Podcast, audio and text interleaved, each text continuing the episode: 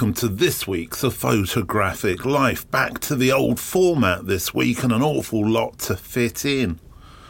Week or so ago, I mentioned that I was selling my house. I'll be leaving the shed and moving into a kind of a studio space. But don't worry, as I've said previously, nothing's going to get any more professional than uh, I can currently uh, achieve. But anyway, the reason I wanted to mention that this week is because I've been buying and selling houses since the, I suppose, the late 1980s. And back in those days when you came to sell a house, you would have a visit from a photographer who would.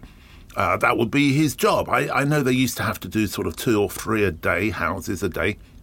And they would come along, and I would enjoy a conversation with them about photography, and they would make some very good images. They would supply them to the estate agent, and of course, they would then make booklets and printouts and put them in the windows of their stores on the high street. Well, things have changed. And only recently, uh, when we put our house up for sale, the estate agent came to see me. As she walked around the house, she saw lots of books around photography, on photography, and a lot of photographs on the wall, and she asked what I did. I said, Well, I'm kind of involved with photography.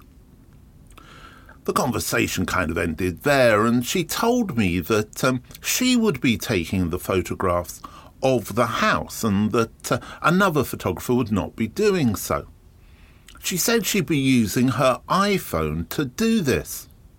She walked around the house, she took the pictures. And that was that. A day later, she sent me a brochure, a leaflet, and an example of the images that would go up on the uh, website and so forth to sell the house. The pictures were terrible.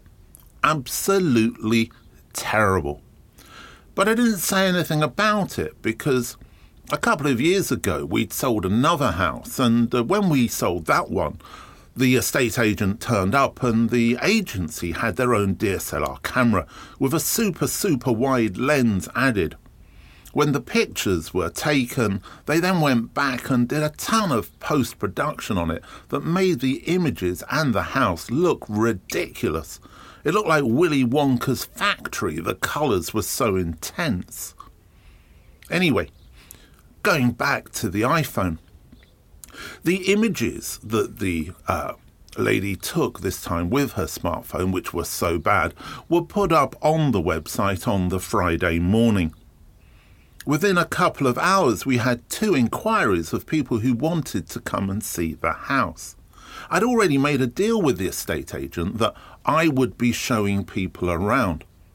That's not fashionable nowadays in the UK. It's how it used to be, but now the estate agent seems to think that you've got to go out and keep out of the way of the prospective buyer in case you put them off. Well, I don't agree with that. I think that actually I live in the house, I know the house, I can answer all of the questions better than any estate agent who doesn't. So, two groups of people came round, two couples actually, independently. They looked at the house, uh, they made an offer on the house that day for the full asking price, and the sale of our house took precisely one morning. The fact that the photographs were so poor made absolutely no difference to the sale. The fact that a photographer was no longer employed to make those images made absolutely no difference to the sale. This may not be what we all want to hear, but for me, it's a fantastic example of how, as photographers, we have to accept the inevitable and look forward to be creative as to how we will make money with our photography in the future. Whilst we're talking about the future, the future that's now perhaps for many, the future that is to come, AI, I'm afraid, is another topic of conversation for this week. I think it's going to keep on cropping up for a while, but let's see. Anyway, what I saw on the Petapixel website was this headline Samsung argues that there is no such thing as a real picture.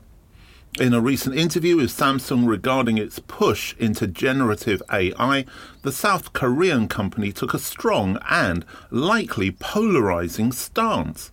There is no such thing as a real picture, they said, while arguing that not only are Samsung's new AI photo editing features necessary, but that they also are ethical. Samsung's head of customer experience, Patrick Chomet, took it a step further and argued that no photo is really real anyway. He says there was a very nice video by Marques Brownlee last year on the moon picture. He starts, uh, referencing last year's debacle where some users accused Samsung that its smartphones were not actually capturing the moon, but overlaying a filter to make it look like they were. Samsung denied the accusation that it was overlaying a previously uh, existing image onto images of the moon. Everyone was like, is it a fake? Is it not fake? There was a debate around what constitutes a real picture. And actually, there is no such thing as a real picture. As soon as you have sensors to capture something, you reproduce what you're seeing, and it doesn't mean anything. There is no real picture. You can try to define a real picture by saying, I took that picture, but if you use AI to optimize the zoom, the autofocus, the scene, is it real? Or is it all filters? There is no real picture, full stop. Lumping in any type of digital assistance with photo capture with all types of AI is certainly a bold stance, but Chomet says this while at the same time arguing that authenticity still matters. It's a bit of a confusing stance, but the Samsung executive clarifies himself. Questions around authenticity are very important, and we, Samsung, go about this by recognizing two consumer needs, two different customer intentions. Neither of them are new, but generative AI will accelerate one of them. One intention is wanting to capture the moment, wanting to take a picture that's as accurate and complete as possible. To do that, we use a lot of AI filtering, modification, and optimization to erase shadows, reflections, and so on. But we are true to the user's intention, which was to capture that moment. Wow, there's a lot to unpick there. Over to you. This week, we welcome to the podcast to explain to us what photography means to him in under five minutes, Michael Robert Williams, who grew up in the small town of Congleton, just south of Manchester in the northwest of England. He moved to London with his camera, a photography degree, enough money to live on for a few months, and whatever would fit in the back of the car. Still based in London, today Michael is known for his portraits of musicians, including The Killers, Oasis, Damon Albarn, Ian Brown, and Interpol, as well as other celebrities and figures from the worlds of music, film, sport, and politics. His portraits have featured in many publications, including Filter, Time, Die Zeit, and The NME. In addition to portraits for magazines, Michael has produced artwork and promotional images for record labels, artist management, and commercial clients, including Adidas, Microsoft, Philips, and the American Rag Clothing. Okay, what does photography mean to me? I've been wondering about this for a couple of days, but I've only kind of just got a chance to kind of really sit down and really think about this and record something. So here goes. So I suppose, well, on a basic level, I, well, I imagine photography means the same to me as to most people. The recording of memories, faces, and places we want to remember. However, I think in the same way that my work has altered over the years, what photography means to me has altered too. If I'm really honest with myself, photography didn't mean a huge amount to me early on, strange as that might sound. When I was an art student, I loved pop art and abstract art. Art college was the first time I started to use a camera for something more than snapshots to record those faces and places. I started to use a camera to make photos to work from, but I really didn't take photography very seriously as something in itself. Photos were a means to an end. I remember towards the end of a course when one of my art teachers suggested I consider taking photography going forwards, as I displayed more ability with that than with the other areas of art that we'd pursued. And I'll have to admit, I was slightly devastated. That was that was not part of the plan. Um, anyway, when the course ended, I took some time out, and I stopped doing everything art based to see what I came back to. Um, got a job for a little while, part time job, earned some money, hung out with friends, waited to see what it was I came back to. And it was photography. So um, I, I, I, used the job, the part time job I had. I bought some cheap bits of equipment and started to take photographs again. A lot of photographs of everything. And taught myself to print in the darkroom. And eventually I was photographing people the most making contrasty black and white photographs of friends and some local musicians. And, and two things that I loved were starting to merge for the first time photography and music. But I still didn't have any sense of where I was going with it. Actually, I, I actually, yeah, one, one book changed that. Um, in a bookstore in Manchester, I was just kind of I was looking through some photography books and came across the photographer Anton Corbijn, his first book, Famous. It's a collection of his black and white photographs. That collection of moody black and white portraits of musicians, that that really hit me. That was just you know, one of those moments that you don't think you have. You you see people have in a movie. It's like, wow. Um, this was how I wanted to see photography. This was what I wanted to do. Um, so I guess now photography had given me a direction. Anyway, I went back to study photography. Um, I mean, it's not an exaggeration to say that it was now everything to me, and I was going to see if I could make a life for myself doing this. Um, very different from the place my head was at when I finished art college first time round anyway, after completing all of my studies, um, I eventually moved to London and began to get work with a small magazine, um, doing shooting music artists. And this led to other things.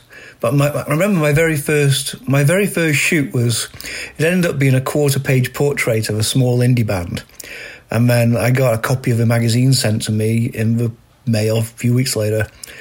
and you know, I saw my first picture in print in a magazine, and yeah, that was it. I was hooked. Um, that was over 20 years ago now. I've photographed a lot since then, mainly musicians, but other things too. It kind of, I suppose, when you get to do one thing, you kind of occasionally get to ask to do others. So there's been sports people, the odd actor, film director, etc. Um, I, I've travelled for some shoots. I've had some great experiences, and I've met some really fascinating people. Um, so photography gave me that. So what does photography mean to me now? it's, it's, it's funny. It's one of those full circle moments. Something that once meant so little has grown to be much, much more. I mean, it's given me a life. Uh, actually, yeah, this might sound a little bit trite, but outside of my family, photography means everything to me now. Thank you, Michael, for your contribution this week. And you are not the only person who's contributed to the podcast who has said that at the end. I don't think it's trite at all. I think it's incredibly endearing and it really gives a sense of how important photography is to the photographer.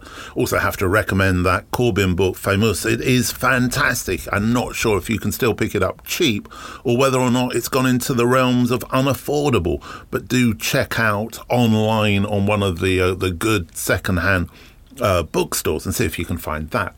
Anyway, uh, what I also wanted to pick up on this week was an email that we received from Erin Springer, American photographer who Bill Shapiro quoted from uh, last week's uh, in last week's episode, I should say. Uh, Erin had given us her thoughts around the long form photographic project. If you haven't listened to that episode yet, I really recommend it. It's already looking like one of our most popular episodes that I think we've done in the last 300. So there you go, with 301, we're reaching new heights. Anyway, Erin um, sent us an email uh, Bill and I, which I thought I would share with you because I think it raises some more interesting points. She said, uh, I just listened to the episode, so interesting to share these perspectives and approaches with Richard. Uh, and Richard was wonderful. I loved Grant's comment about his daughter making photos from the car, and without that thought of my rigidity in the middle of the process. I think it's important that curiosity and emotion drives the experience, not intellect. That's sort of what I was getting at. Which brings me to his question of whether a person needs to know why they're making something before they start. I don't think it's important to know why, but it's to feel compelled. The meaning and the why comes through making it. Also, yes, I did take very long breaks while I was making the work. I focused on the project from October to January for three years and the rest of the months were spent elsewhere and on other work. The long breaks were crucial. Uh, and the photographer that captures birds on the pole is Stephen Gill. Uh, excellent book, and I agree, Erin. Actually, I couldn't remember when we recorded it that it was Stephen. Um, however, I did put it in the show notes. Um, Erin finishes up by saying thanks again and again, and thank you, Erin, for um, sharing your thoughts with us. I think just finally to uh, finish up this uh, week, uh, just want to remind you that I am launching the uh, Brookes, Oxford Brookes University MA in Professional Photography this coming September. It's an online only uh, exhibition. Uh, exhibition. It's not an exhibition at all. It's a. It's an MA. It's a qualification. It's education. Um, Anyway, so that's what that is. Uh, there's going to be a webinar where you can ask me lots of questions. In the show notes for this particular episode, I'll put a link to that. So if you are interested, uh, even if you're interested in maybe future years joining us, then do please uh, check that out at unitednationsofphotography.com. Find where this podcast is posted, and you'll find all of the details. As I say, that's an MA in professional photography at Oxford Brookes University, uh, a course being led by me and is written by me, and actually will also feature a lot of the people you've heard on the po- podcast over the last few years. Uh, and they'll be acting as mentors. What I think is going to be really interesting is it's going to have an international teaching team. So lots of uh, exciting developments with that. So do please check that out. Um, there's lots coming up over the, the coming weeks and months. We've got more uh, special conversations to share with you, as well as people contributing to the What Does Photography uh, Mean to Me. There are a number of live events which are occurring around the launch of my next book, which I'll give you more information about in future episodes that will have an official book launch at Hatchards, the oldest bookshop uh, in the UK. That's in Piccadilly in London, and that will be at the end of April, and it'll be fantastic to see you all there. That will be an open invite to anybody who wants to come along to that. Anyway, as always, um, there's been a lot to try and jam into the 20 odd minutes that we usually keep this podcast to, we only expand the format when we have a long conversation with somebody, as you know we do with Bill in the first week of every month. Anyway, um, seems to me as if it's getting a little bit warmer, a little bit sunnier, but I'm still going to take care.